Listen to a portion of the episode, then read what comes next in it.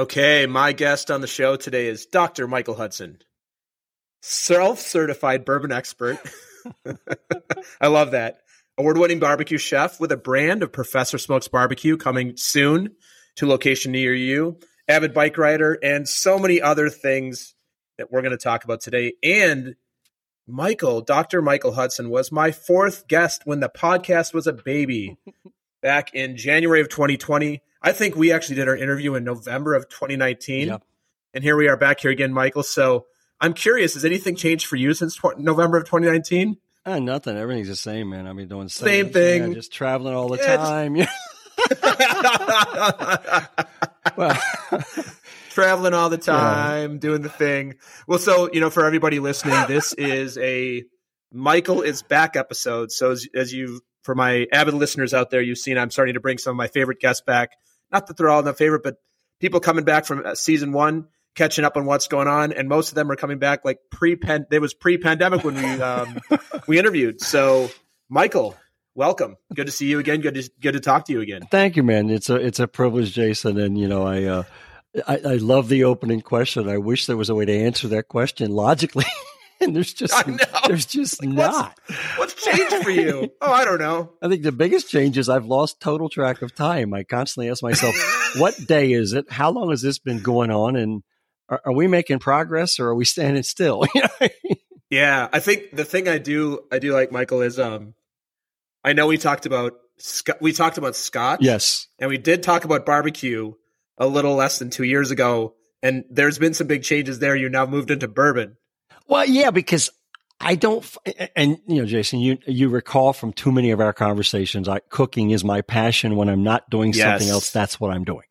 Because Yeah. I, I live for that smile on the face. I live for moments like this. Okay, I'll indulge with a quick story because I know you'll get yes, you'll please. get this right. Please. So I sent you a picture yesterday of my new patio pavilion cooking area that we built this summer. Unbelievable by the way. Thank you, thank Man. you. Uh, well, do you sleep out there? I just do you ever I- I- sleep? it's do you hard sleep out not there to, want man. to? yeah, exactly. I mean, the hardest thing now is coming back into the office because, okay, I've got this great outdoor space for cooking. You know, yeah. Uh, we had a dinner three weeks ago, um, 18 people. First time we actually used the space that way for that many people worked fantastic. Um, but that cooking lesson to go back to your Scotch bourbon transition comment, I I do a lot of cooking. I'm, I'm making some sauces that are going to come out on the Professor Smokes brand, got some rubs and so forth. But I find Yeah. Scotch doesn't cook well. It doesn't add much flavor if I use it oh, in a using sauce. it inside of the cooking. Yeah. I've never used scotch in a sauce or any sort Well, of I, I, don't waste your time. Uh, it doesn't have the depth of flavor. And I don't mean that critically. I mean, you know, I, I love my scotch. But so I Yeah. started messing with bourbons to get sort of, and plus I'm cooking barbecue. So, you know, it's a barbecue sauce. I want a little more smoky flavor in it, but I'm not going to cheat and put liquid smoke and stuff in it. And so I found that. I like how you call that cheating. well, it, you know, it, it's, it, it's nasty. Yeah, it is. It's nasty cheating. stuff. Yeah, it's cheating, man. If you can't put the smoke flavor in your meat, then stop pretending you're a barbecue guy. Yeah. Um, and, and the sauce has to have a hit that connects with that. So, long story That's short, right. which it's too late for, bourbon connects with that. So that's how the bourbon shift happened. But what I live for and why I do this, right? We got 18 people here. There's this guy, and I, I, I smoked a brisket and you know made the entire meal and everything. Everybody's eating. There's there's these two or three people who came that didn't know it was an eating event, so they weren't eating. And one of the guys, you know how people can be about barbecue, starts Oh, yeah. talking about this amazing brisket that he goes to this specific restaurant for, and it's worth the money, and blah blah blah. And he just keeps talking, but he's not eating. And I'm talking with another guy who's in the conversation there, and I finally looked at the other guy and I said, "Do you think it's fair he keeps praising someone else's brisket when he hasn't even tried this one?" That's pretty rude at your lo- at your Well, house. yeah. That's a, that's a little strange. and and and he looked at me and goes, "Okay, I'll try some." So then I got my moment that I live for. He picked it up, he took a bite, and he goes, "I'm going to shut up now about the other place." it's like, okay, that's the win score. yeah, yeah. Well, I want to share with you. I've been excited to share with you my daughter, uh, my my daughter, my son, which is a new development since you and I have yes, talked. yes, We weren't even pregnant in November of 19. We have a son who's turning one on Monday. We're doing a party for him and 25 people on uh, this Saturday. awesome. I am tomorrow morning. Uh, tonight, I'm dry rubbing a nine pound brisket, and Oh, tomorrow nice. morning it's going on the egg. It's seven a.m. We're going to do a twelve hour twelve hour smoke, nine pounds, and then that's going to be our main our main entree for Saturday. I did one a few weeks ago, and it was good, but I did it overnight, and Mhm. it cooked a little too hot. Yeah. so it was a little dry. So I'm very excited to do this one during the day. Yeah. I'm going to put it on, go go work during the day, and then come back, and it'll be Yeah. should be pretty good. And my my buddy, who's a good big smoker, he he gave me the the fork. He gave me the fork tip, and I'm sure you know this too. Is you put the fork in, and if it releases with no resistance, Mhm. it's ready to go. Mhm. And if it's resistant, then you need it. It needs more time. So Yeah. that's you know like, and uh, I know you're you're a much more experienced smoker and barbecuer than me, but to me, it's it's like everything else in life. It's learning each time, like Oh, yeah. learning, and it's the little tweaks. It, it's still a delicious Absolutely. brisket, but I'm. But it, you know what? I um I don't know how you feel about this, but I feel like specifically cooking, but for me specifically, I like grilling and smoking. I feel like it's like playing golf. Mhm. It's like Yeah. the way I play golf is, and I, I played last Friday. It was a pretty much horrific round, but I had three shots where I'm like, oh, I can do this. Yeah. And I want to come back and do it again. Well, that, that's the. I think that's the thing, right? I mean, I know it appeals to me for that because I, I have a detail thing that I hate because it brings that perfectionist crap out that can kill us. Yeah. But Yeah. you know, you can play with one thing. So brisket, for example, um, I've made a dozen brisket rubs. I got one that I really like. That's a coffee rub that's got some activated charcoal in it, gives you a nice good crust and so forth. Um, but I also like the simplicity and just the simple salt and pepper Texas style. But I have found a Yeah. little tweak. And so this is to your point, right? One little thing, right? It- one little thing. a little, one little a thing. little tweak. I recently added sumac to my salt and Okay. pepper rub on brisket. And I don't know if you're familiar with the sumac spice. It has a little bit of a lemony Yeah. flavor. It kind of bright, Yeah, brightens yeah, things sumac, up, right? So it's interesting how that kind of brightens up the rub and almost gives you a little bit of a cut through that really deep, fatty, you know, good taste that you get out of brisket. Um, yeah. And it's become my go-to thing. But you know, it's one of those things discovered in an afternoon. I had heard somebody mention uh, they use sumac on a steak on their steak rub, and I'm like, I should try that on brisket and see what happens. It was a it was a w- big win. So I'm going to this competition in two weeks. So this can't come out before then. and Promise. that's that's my uh, that's my little secret for why mine's going to taste better than all the other guys. I can't wait to release this after you win that competition, and I'll, we'll put a we'll put a header at the beginning of the episode. By the way, the thing that we talk about in minute number eight of the episode, he won, or maybe we'll do it at the end. Well, you know, you know, Um, you know, the pressure's on though, Jason, right? Because you know, I went The to pressure is on now. I went to this one two years ago, the the first time I'd actually done it, right? And I got into it because my daughter and her friends run this thing to raise money that they use to help people in the local area that need help. Mm-hmm. Um, so it's a private competition, you know, judge, not, no, not, not like KC barbecue certified or anything. And I went just, okay, I'll, I'll get in. And the guy did that because my son-in-law kept telling them, if he ever gets in, you guys are, are done. it's like, okay, if he's going to endorse me, I got to go do this and see how it turns out. Yeah, yeah. And, and it was a hilarious story.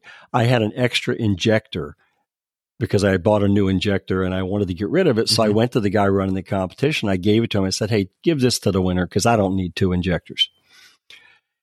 Well, they started announcing the results, Jason, and I finished second in the first category, first product. I finished third in the next product. And I look over at him and I can tell he's going, Oh crap, I'm going to have to give this injector back to him. and then I finished third in the overall competition. it's like, okay, so now I got and you know, COVID canceled it last year, so now I go go Yeah, back and course. defend my title. So the pressure's on. Pressure is on. All right. So, Michael, when we had you on in uh, almost a couple years ago now, you were public speaking, you were running a coaching and consulting business, working with leaders on all sorts of things. So, what's changed for you, if anything, other than you said you've been at home and staring at staring at the wall? Um, and you probably have a couple shots in your arm, or at least one shot in your arm, is my guess, most likely. You've been uh, doing some things. Yeah, like what what's new with you? Like what do we what, what do you want to share with us? This this is where Jason. I wish I had a button that I could make an explosion happen that you could hear because I would say that's the essence of what's new. You know, like many people in Yeah. in this space, um, most of my revenue came from stuff that involved travel. And Right. you know, my go-to work was often strategic planning, facilitation of face-to-face and you know in-person retreats. I had my coaching stuff and so forth, and you know, and speaking at events. Uh, you know, well, all of a sudden, you know, um, in March last year, all of that disappeared, and the entire year's projected revenue was gone. Um, now, the good news was that three months before that, we all have favorite clients. Okay, let's admit it. We don't tell the public who they are, but we all have our favorite Some clients. people, I, I don't. They're all equal in my eyes. Just like podcast guests, they're all They're, they're, they're all equal, uh, uh, equal opportunity everywhere. well, you know, when you've been in business like I have for 38 years, you know, there there are these people that Yeah. you go, I loved working with them, and can I get back in? Yeah. You know, and you're your go-to people that you knew if you were in a situation where, oh yeah, frankly, you needed revenue. Not that you could call them and say, I need revenue, but you could Yeah. call them and have a conversation. There was probably something you could help them with, and their trust, Yeah. the no like trust factor was, you know, off the table because you knew each other. And so this has been a guy I'd helped with his business, blah blah blah. He had recently sold the business and said, you know, I want to capture what we did. And what they had done was basically built an incredible culture and built a very successful company in 20 years by building their mid level leaders. He said, Mm. "How do we capture that?" Well, you know, I've had one one thing in my life that I've ever wanted to do all the time. It is help whoever you are discover the potential that is within you, so you can deliver what you're here to deliver. yeah. I mean, I I've had that since I was a kid. It I don't know where it came from, but it's just wired into my bones. So I'm like, okay, this is an interesting opportunity. So he and I start working together in December of 2019, after the month after you and I first talked. yeah. Um, and then COVID hits. We're in the midst of trying to figure this out. And I'm like, okay, here's the deal. Um, where can we take this? Let's have that dream conversation. And then I decided to go all in and partner with him to build this out. Mm. So I- oh, so you actually became business partners. Yeah. So I've actually spent the last 18 months building out a 21 lesson leadership development program for emerging and mid level leaders that is around the core concept, Jason, of quote unquote servant leadership.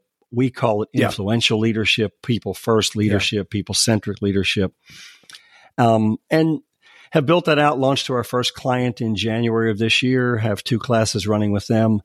They're getting ready to move into their final one of the three journeys in our program.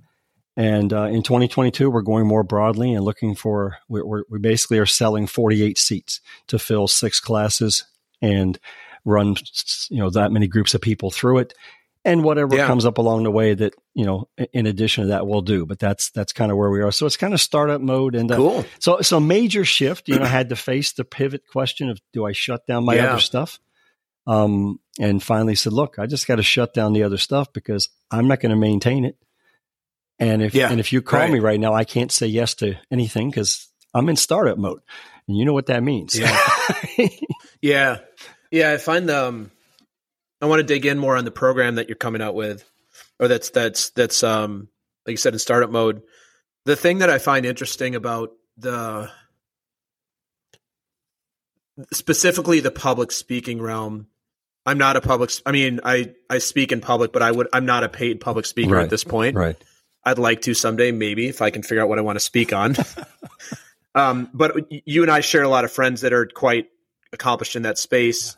I find it interesting that in that space, it didn't matter how good you were. There was no work. Yeah. Like the talent, your talent had nothing to do with whether you could find work. The whole thing shut down. I think it's probably like the best restaurants just shut down. I don't care if you're the if you're the best chef on the planet. Yeah. A lot of other industries and a lot of other professions, you were able to figure out a ways to do it. And I know the speaking people do virtual, but companies generally will pay less for virtual and such. Um, it's just such an interesting thing that no matter who I talk to and no matter what level of speaking they're at, it's the same story. Yeah. I got nothing. I mean, I think maybe if you're a celebrity and you can show up on, you can go do Cameo. I don't know if you know what Cameo, Oh, the yeah, platform yeah, Cameo. yeah. Yeah, are you on Cameo, Michael? No, can, can no. people hire to, to spend to get a to get a uh, FaceTime video with you Not- for ten minutes? Not at this point. Not at this point, because I was going to say if so. I feel very honored you're doing this at no charge for me. and probably not a space thing I'm going to consider right now, Jason.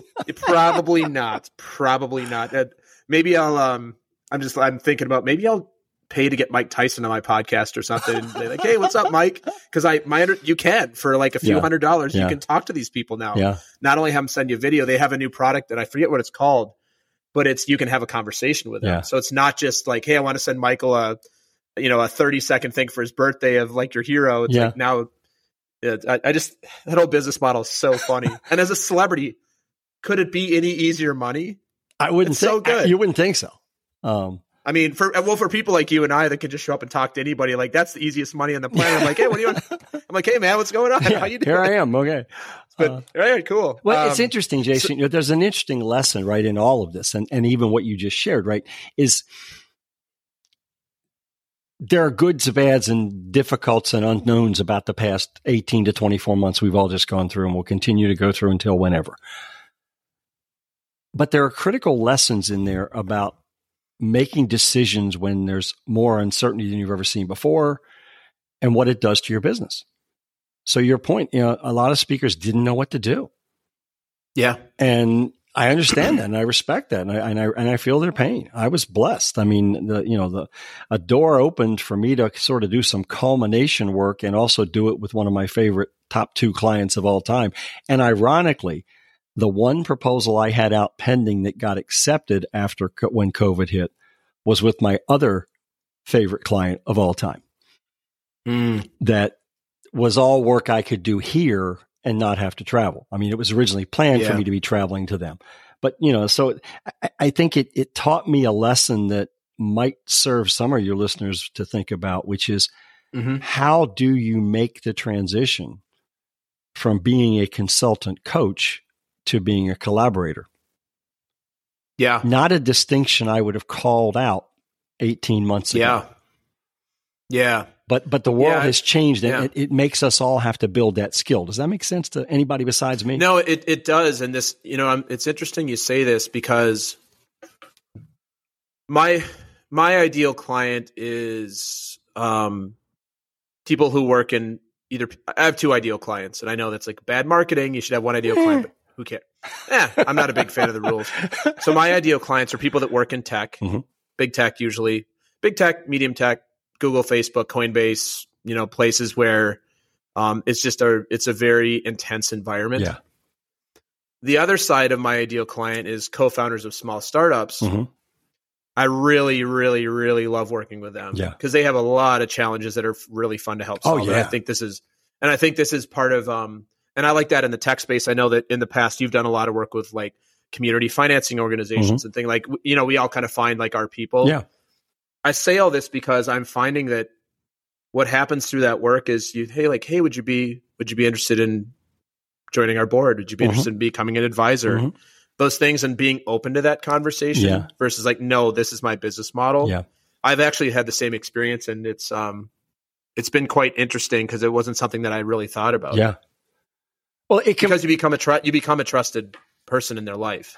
Yeah, and and I think building that trust now more than ever before has become much more about how effective you can be in collaborating and engaging with them in a different way. You know, the, That's right. the show up and throw up model is gone, and I would argue is gone forever, and that's a good thing. Be- Yeah. Because you know the learners have changed. I mean, this whole thing has changed everybody in the way they even see how they engage. You know, and everybody gets Zoom fatigue and tired of this, you know, and this and that and so forth. You know, everything has to shorten, everything has to tighten. You know, we've got the whole impact of TED on the world where you can say a whole lot in 10 minutes that's more powerful than me listening to you for an hour and a half. So the whole model changes, but it opens this interesting door that is the door to collaboration with the meeting planners in a way that's different. And Yeah. and frankly is something I had been doing all along just by happenstance. It was just who I am because I, you know, customizing and so forth. But, you know, I was the guy who used to say, well, why are we going to do this for 90 minutes? This is a 20 minute Mm. program. You know, let's let me do 20 minutes and then let's them do some work because they're not going to Yeah. learn squat by just listening for 20 minutes. There needs to be engagement. Well, that's part of the collaboration stuff that's now popping in that becomes a critical Yeah. part of how we do everything. So, Yeah, that's cool. Um, I want to go back to the to the program that you've set up, and I'm not going to ask you for the keys to the kingdom here, but I am curious. there are no to keys, so that's cool. perfect. Okay, so I'm, gonna, I'm not going to ask you for the thing that there are no there there is nothing there. I'm curious if you if you'd be willing to share with us maybe some of the some of the philosophies or some of the Oh, sure. you know the major points sure. that you know, I do leadership coaching as well. And I'm, you know, this is a little bit self-serving because I always like to. That's not self-serving. That's, just, that's what you do. I'm not going to say steal. Let, I, I like to always like be looking for best practices and concepts. Um, I'm curious, like, you'd be willing to talk a little bit, like maybe three or four points of like, sure, what is it? What is it that's missing from leadership development today? Sure. Or as people get promoted into managerial roles, middle middle management roles, like you said, what's what do you generally see that's missing? Yeah. And how does what you you've put together with your collaborator, how does that address that? Great question. Great question. And and you know, to the stealing point, it's all about leveraging. That, that, my guess is my guess is you're also not reinventing the wheel. Uh, like leadership development is not like a whoa, this is a brand new concept. There, there's no wheel to reinvent, right? I mean, there's no wheel to reinvent. Exactly. You know, and, and if we want to simplify all this, right? Um, I, I'll I'll give the shout out to Patrick Lencioni, right? If you haven't read Patrick Lencioni's book, The Motive, and you want to call yourself a leader, you're not ready yet. And I the say motive. that because the motive makes it very simple and very clear. You have a choice. You can either be a responsibility centered leader or you can be a reward centered leader.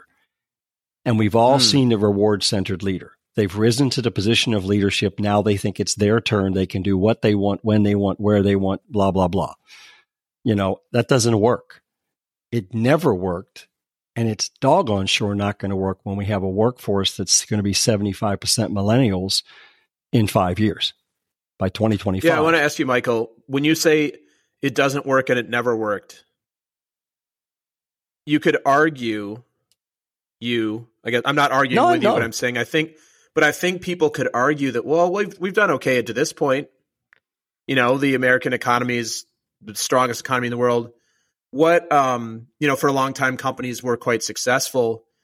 Is it that it never worked because and we didn't know that it didn't work or is it that people coming into the workforce and now there's just more there's just more um, expectation as employees now, and maybe there's something that I'm completely missing. I think it, What's your perspective yeah, on that, J- Jason? I, I, think your second point is really spot on relative to the expectations. I also think this is the experiences, but my doesn't work argument comes more from the philosophy I have about leadership, mm. and that we have about leadership, which is your job as a leader.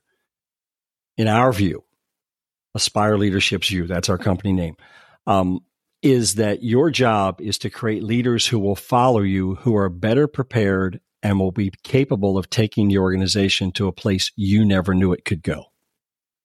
Mm. That if you look at leadership that way, it didn't work if you look at leadership as we got results, we created impact. Yes, you know that that re- response, that reward center leadership had play, and there are places where we know that has to be there, right? Command and control has to be yeah. in certain situations because of detail, sure. the way the business works and, and the critical things that are in the business. But what you know, my partner in this, okay, uh, Jeff Banning, Jeff, Jeff was 22 years old in college. His father had a company his father called him and his older brother in. Jeff was currently working part time as the accountant for the organization, 10 person organization. And his father announced to he and his brother that um, I'm done. I'm going to go raise horses. If you'd like to buy raise horses, yeah, nice. If you'd like to buy the business, buy the business, um, I'll hold the loan for ten years and you can pay me back. And if you don't, that's fine, and I'm going to sell it. Yeah. So Jeff dropped out of college, became the leader of a company, realized I don't know how to lead. Yeah. Um, so now we get to personality characteristics which play into beliefs, right? We have a fundamental premise, Jason. If you can master curiosity, humility, and empathy, then you can lead from a place of influence. Mm. And Jeff is a very curious, humble, and empathetic human being. So he went to what he knew. And as that worked through, he focused all of his time on how do I develop these people at this level so they can go further because he realized he didn't know all the answers. Yeah. My observation, having worked with leaders in all kinds of businesses, I mean, I've, I've got, I had over 3,000 clients when I stopped counting that I had worked with. And yeah. it's the ones that do the most effective job of leading have this perspective. You matter more than I do. I'm here, and whether you want to say it's to serve you, to support you, to remove obstacles for you, however you want to describe that. But my goal is to make sure you feel valued, appreciated, understood, accepted, that you are supported, that you can do what you're capable of doing, and we can bring out the best in you. So the the other reason I call out the book the motive is Lencioni's basic point in the book is if you choose reward centered leadership, you do not do the five things that responsibility centered leaders do. And those five things are the key. And one of those is developing the people you lead. Mm-hmm. So that's one of our big underlying premises. See what, what and, and, mm. and our argument, Jason, is that curiosity drives growth. Because if you think about the companies, the businesses, the individuals you see who get stuck, what's the usual problem? They've missed something that's changed in the world. They're not yeah. asking questions enough to understand how their business needs to evolve to deal with that new world. And so growth stagnates. Humility builds trust. Because if you know I'm going to give you the credit, I'm regularly affirming you and calling you out and celebrating your successes, we have a different level of trust and you're going to engage differently. Empathy creates connection because when we have a deeper connection at a personal level, we do different things, right? Yeah, abs- oh, absolutely. We, we, go deeper into the way we commit to things and so forth. And when I when I first met Jeff, I was I spoke at an HR a SHRM event, Society for Human Resource Management, and mm-hmm. his HR director was there. She called me and said, "You know, we I really like what you talked about the other night. Can you come to a leadership program for us?" So I did. I had a great time. She introduced me to him in a casual way, Jason. I had no idea he was the president CEO of the company. It was like this. Is, yeah, that's that's probably good. like no no performance anxiety. You're like, yes, this is a guy. When he wasn't even in the room, right? He just walked in during a break. She introduced him. She said, "This is my boss." I'm like, "Oh, okay." So he must be the head of HR. And I know nothing nope. Long story short, yeah. a week later, I get a phone call. Um, the CEO would like to meet with you, and I didn't realize it was the guy I'd met. So get, imagine yourself getting that call, Jason. You've been hired to coach yeah. someone. You've coached them. You've had a great session. They've agreed to do something. They've gotten results. And now you get this call saying the CEO wants to talk to you. You go, uh oh. I don't know. It's interesting you say that because if I heard that, I don't think it's interesting. Uh oh, I would be more, I would, I would be like, I'm doing something right. I would like want to, I'd want to like, I'd, my, I think my ego would be very excited. Yeah, and I had that element, but I also had that. Did I do something wrong? Did I say the wrong thing? Uh, you know, you go to the principal's office. Yeah, and who is this guy? And, and, part of it, you know, you know, everything's contextualized to the moment, right? Her tone, oh, absolutely. Her tone when she says it, what she she didn't say why. It's just like he'd like to meet with you. Can you come over next Tuesday afternoon? So I went over for a half hour scheduled meeting. You know, it's a driving distance client, which is also probably one of the reasons yeah. a favorite client over time. Um, yeah. I walked in his office for a 30 minute appointment. I left four and a half hours later because we got into this deep conversation and he, and basically I kept asking questions and he kept telling me what was wrong. And finally, mm. at one point, he looked at me. He goes, "Can you help me fix this?" which then you're going, yes, this was a good reason to come. yeah, exactly. and I said, yeah, and here's how we get started. Fine. When can we start? You know, and that's how yeah. our relationship began. But yeah. it's interesting that it began around this notion of questions. And then we started looking at what worked, you know, and so that, that's really, you know, we're trying to simplify, right? If you can be curious, yeah. you, and you know, let's face it, we're not alone. I mean, Michael Bungay Stanier's great book about the advice monster, you know, it says right on the cover curiosity and empathy. or it's yeah, or, exactly. or it says curiosity and humility. It doesn't have all three of the words. Yeah. Um, yeah. But but and I think it's a moment for this, right? I mean, good goodness knows the last 24, 18, 24 months have been a moment where empathy is the most needed thing most of us have to find. Yeah. Yeah. I have um I have a question for you about I'm not going to. Well, oh yeah, I'll use the word advice. it's it's it's advice, but it's it's advice. It's more. Let, us use the more empowered term. It's guidance. a lot of the a lot of the clients that I that I that uh, come to me are younger leaders. Mm-hmm.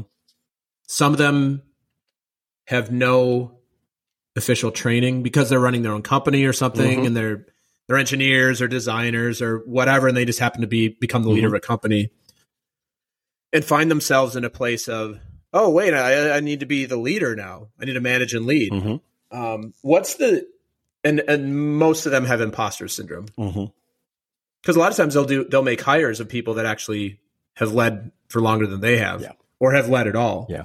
What's the thing you would offer to somebody sitting in front of you that's in that position where they say, "Hey, you know, I am a leader. I've got a team of people.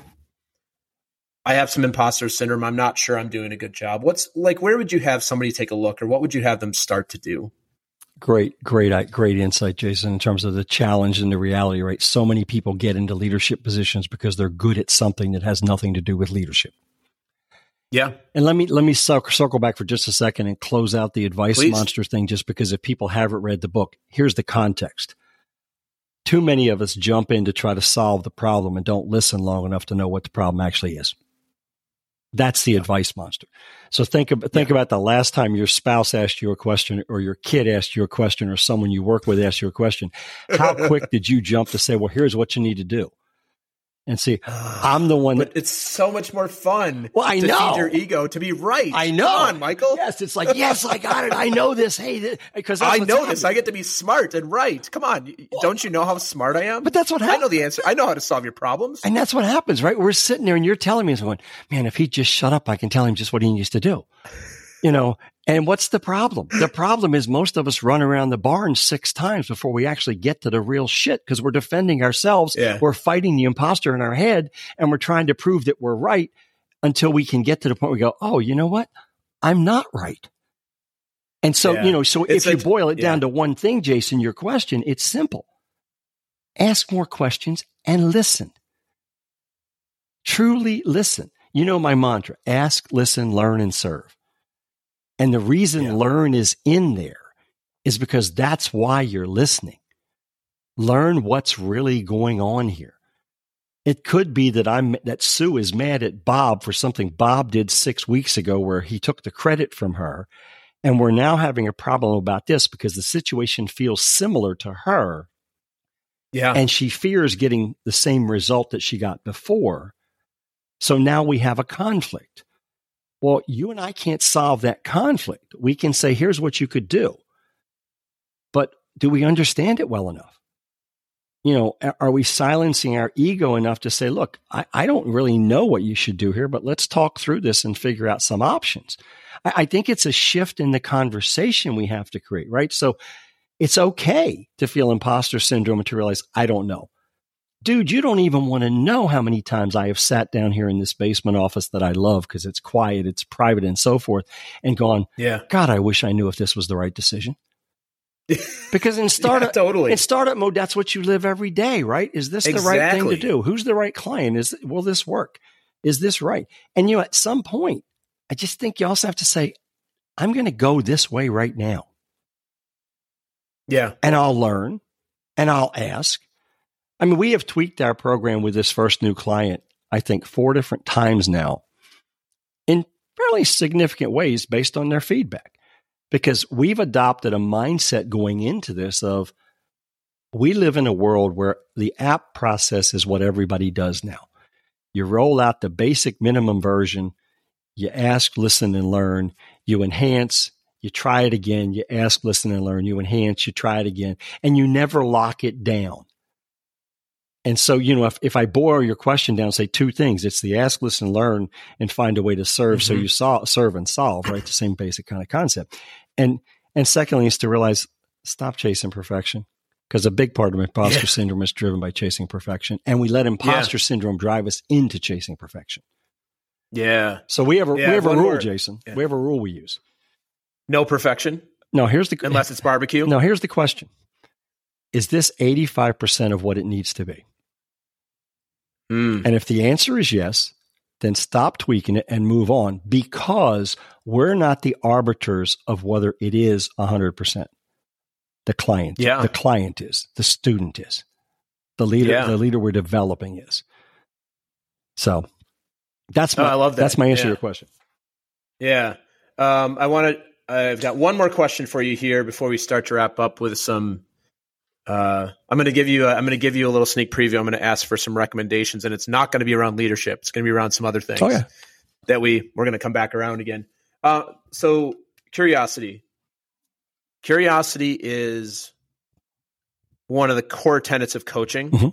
As you know, it, Mhm. it's kind of the thing that you can bring that doesn't exist Mhm. in a lot of other places in the world. It's it's actually what makes you a great coach for your clients is being curious and open to they don't labeling things or what I hear curiosity, what I hear is not labeling things right or wrong, Yeah. Yeah. but just being open and curious.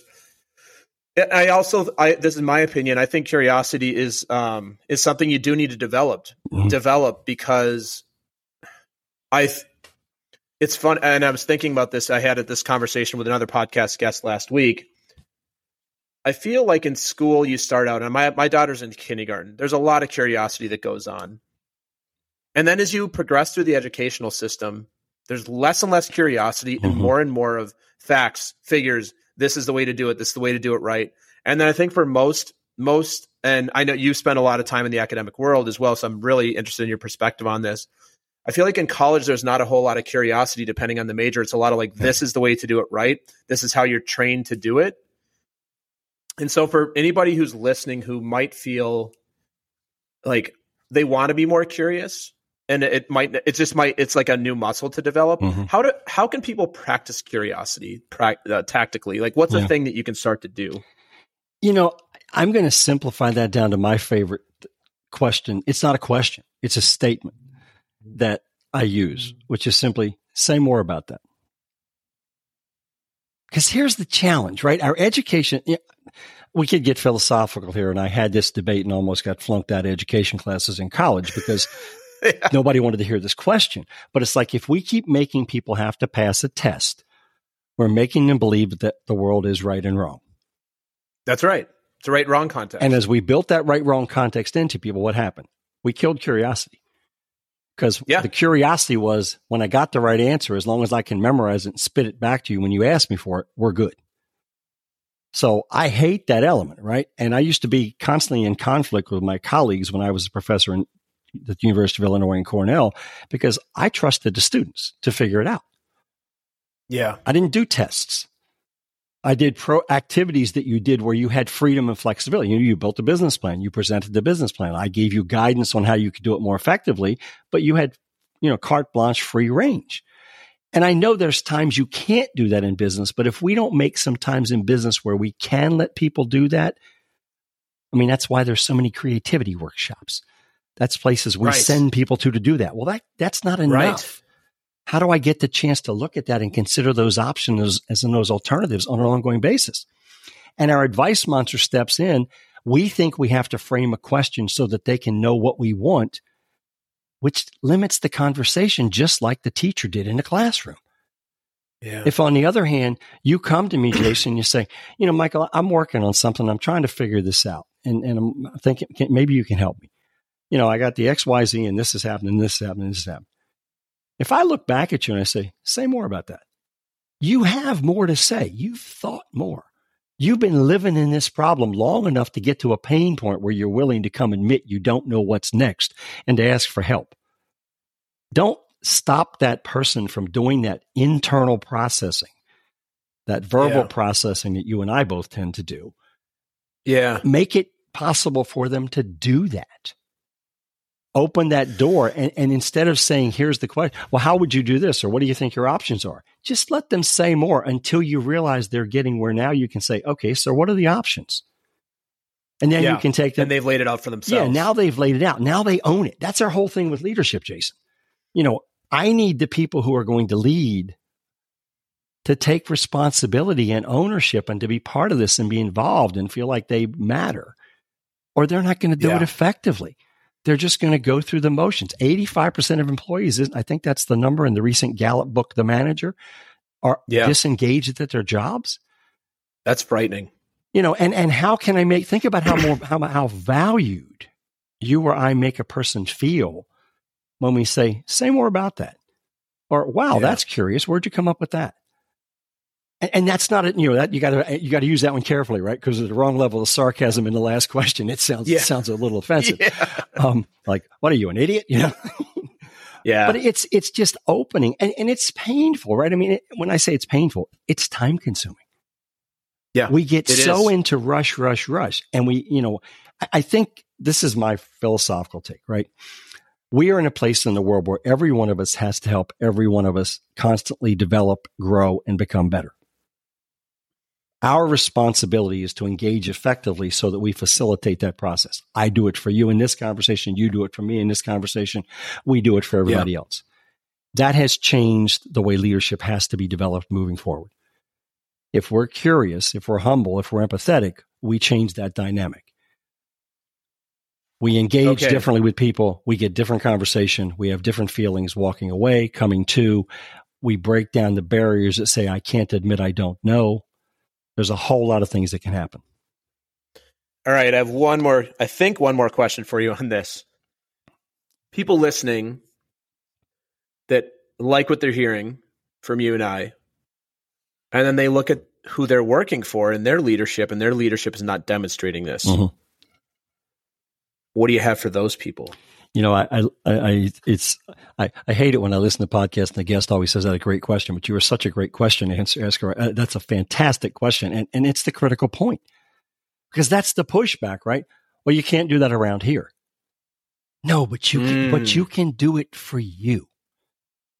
Who says you can't walk the talk that you want to walk? And, yeah. and I know we can have that debate and fight about, well, yeah, fine. Guess what? If you can't do it in the organization you're in, and it's what you believe needs to be done, then you're on the wrong bus. Yeah, exactly. And the bus door opens all the time. Get off. I mean, because yeah. you know, I and, and, Margaret Mead, I think, is the one that the quote: "Never doubt that a small group of committed people can make a difference. Indeed, it's all that ever has." Yeah, you know, an individual in an organization can completely change the organization. Yeah. Not overnight, right? That's, that, that's our challenge in society today. Now I'm sounding like the old guy, but we're too in a hurry.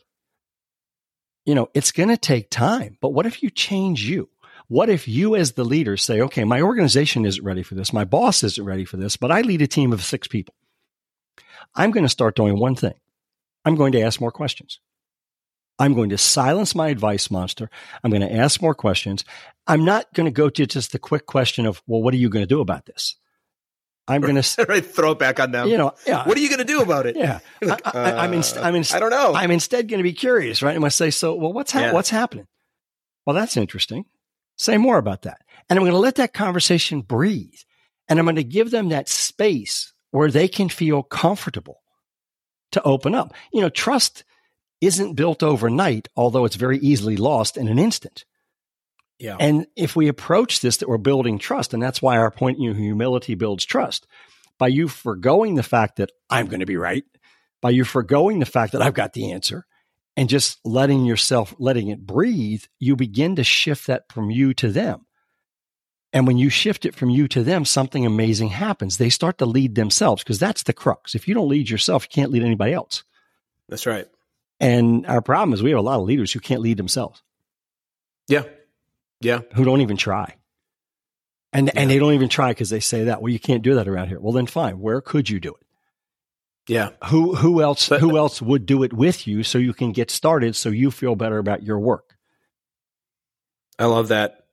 There uh, I think what I'll say here as we wrap up this little part before we wrap up the entire episode with a with a question I think you're going to love. You're going to tell me it's a great question, I think. um this is where people will be able to learn more about everything we're talking about specifically from you in the near future. We'll put we'll put all that information in the show notes for the podcast so that people can hear more. I know you're gonna you've got a lot of content coming out. You've got the course that's um, being tested. So i have no doubt that people are going to go hey i need to know more about this i'm i'm seeing some of these challenges in my own life or in my leaders with my leaders with my company so we'll make sure that people get connected with you again, Michael, Appreciate after that. two years and now see what you're up to.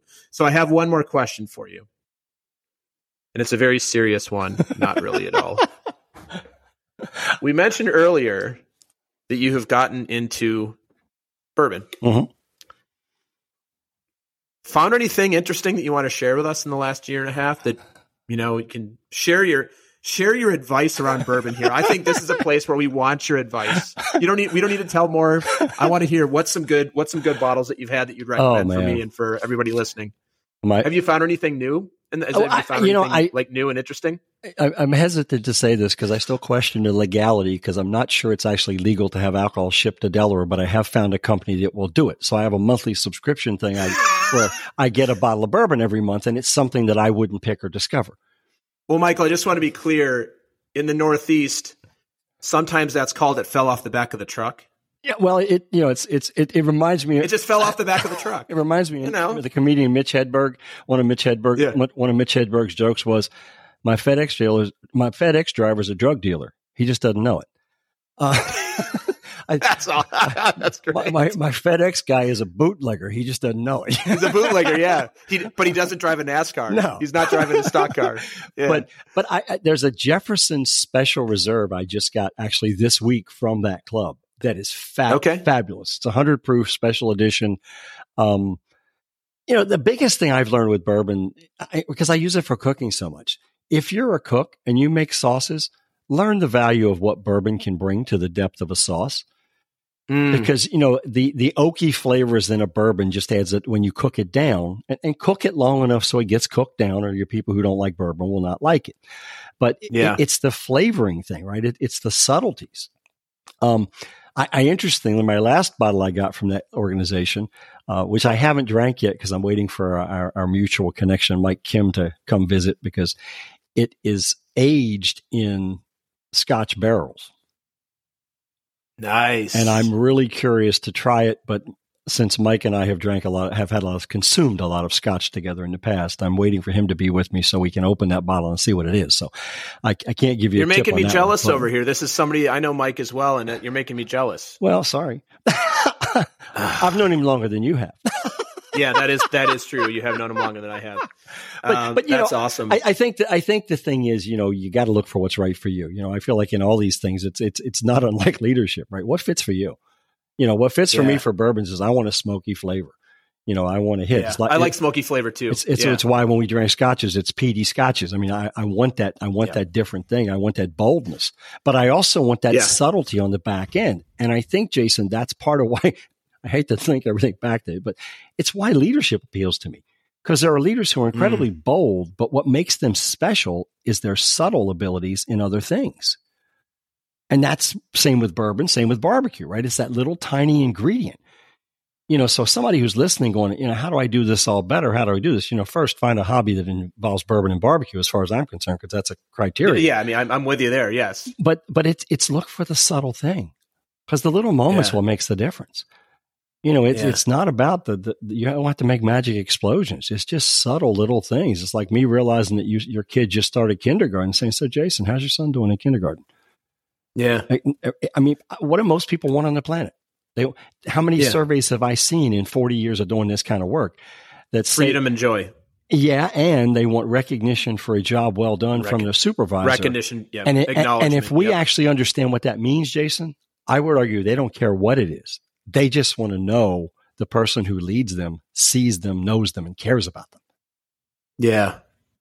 Michael, I just had a I just had a um my marketing brain just went off for a minute. This just hit me intuitively. I have a podcast title for you. Yeah, go. 100 proof leadership. I like that. That's your that's your that's your new show that you get to combine all of your all the things we're talking about with your expertise around the brown stuff. And, and I think for you, we need to com- probably combine some sort of barbecue in there as well. I'm not sure what that is, but the I heard that I'm like 100 proof leadership. That is the that is the title of your one of your brands. I, I may make that one of my little my little teaser for the thing you and I talked about before we kicked this off today. Yeah, I'm awesome. awesome. Well, Michael, I want to um, tell you how good it is to reconnect here in the podcast. I mean, we've Same here. connected outside the podcast, but have a conversation again. Man, so much has changed. It's good to see you. Um, I'm going to encourage everybody to follow Michael. We'll put that in the show notes where to find him. And last thing for us, Michael, do you have any final words of wisdom? And you know what? I'm going to say advice can be okay. Not advice can be okay. you know, Jason, I just I, I'm gonna I, I'm moving. I have a great new tagline that I can't find, couldn't find this morning that we just wrote last week that I'm It must be so great that you can't even remember that, it. that I'm I like supposed that. to use in situations like this. Uh, It's great. Um, but but you know how life can be, and one forgets. It got eighty five percent of the way there. Yeah, one so one forgets the great things. It, it does exist, you know. And he says as he madly looks for the image that he took of it on the screen.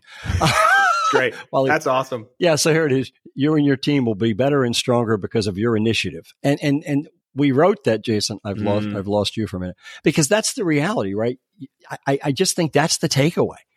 You and your team, yeah. whether it's your family, whether it's the people you lead, whether it's the people you play ball with, whether it's the people you cycle with, you and your team will be better because of what you do and because yeah. of the degree to which you engage, you know, and your initiative in saying, I'm going to get better.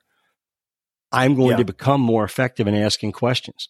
I'm going to check my ego at the door and make sure I give all the credit away, even if I'm the one that made it happen. Be happy with that inside yourself. Give yourself a high five, whatever, and walk away. It ain't about you. Yeah. And then empathetic, you know, it, you know, it's it's the connection. How do I connect with people on a different level? I'm like, I, will throw a quick story at you, Jason. Okay, I I, I, was hired. Yes. I was hired years ago, and this will, because you know me, this will you, will laugh. I think, um, to train the bra and panty saleswomen at Playtex Apparel. Um, I, you're the per. That I, this just seems so aligned with your brain. Yeah, I'm just the guy, I, right? I would, you're the, I would be shocked if this wasn't the way you started the story. That's awesome. And so I go in the conference room. There's 12, 12 women, and in the corner of the conference room, there's a little stage elevated that has mannequins who have their current lingerie line on it, which is a weird place. You got to admit to do a full day sales seminar.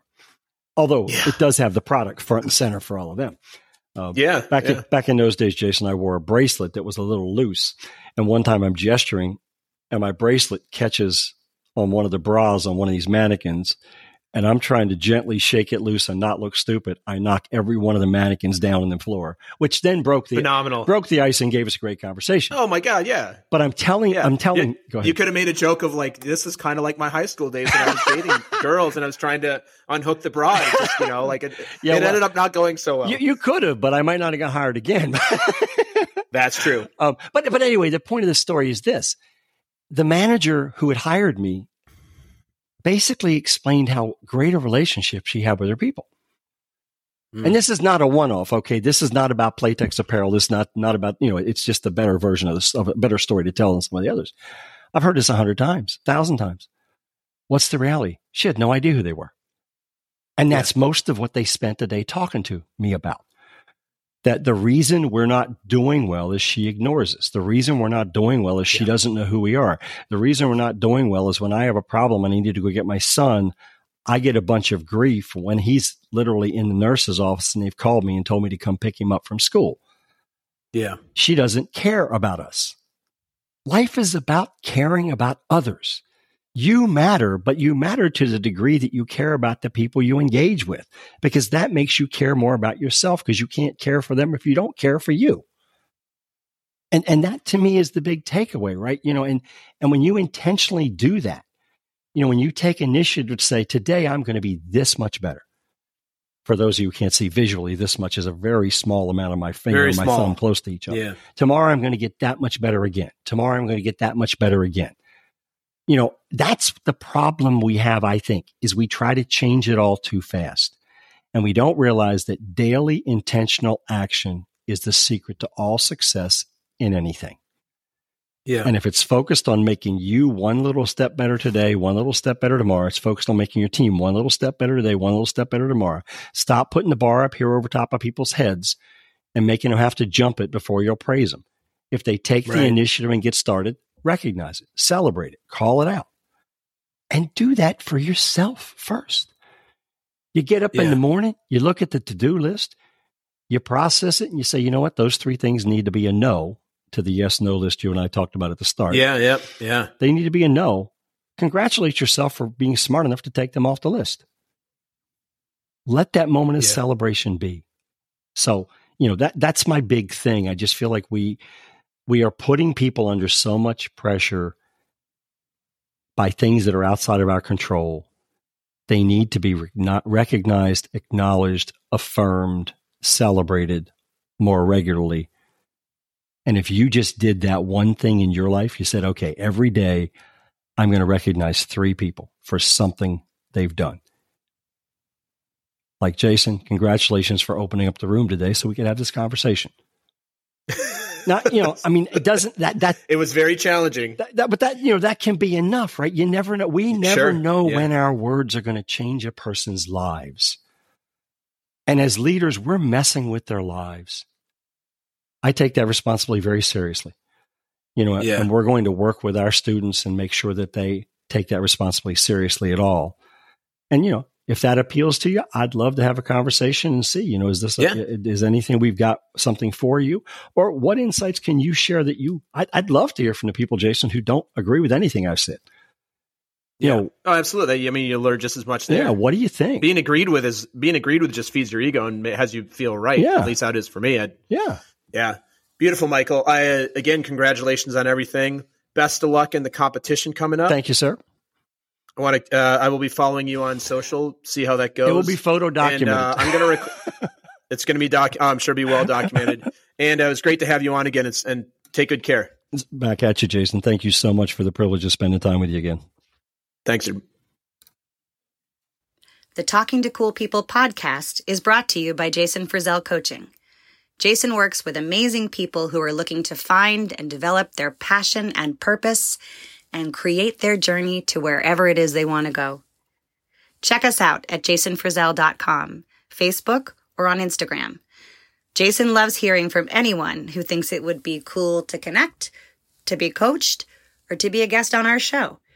Email him at podcast at jasonfrazell.com or DM him on Facebook and Instagram. And now, back to some more amazing conversation on talking to cool people.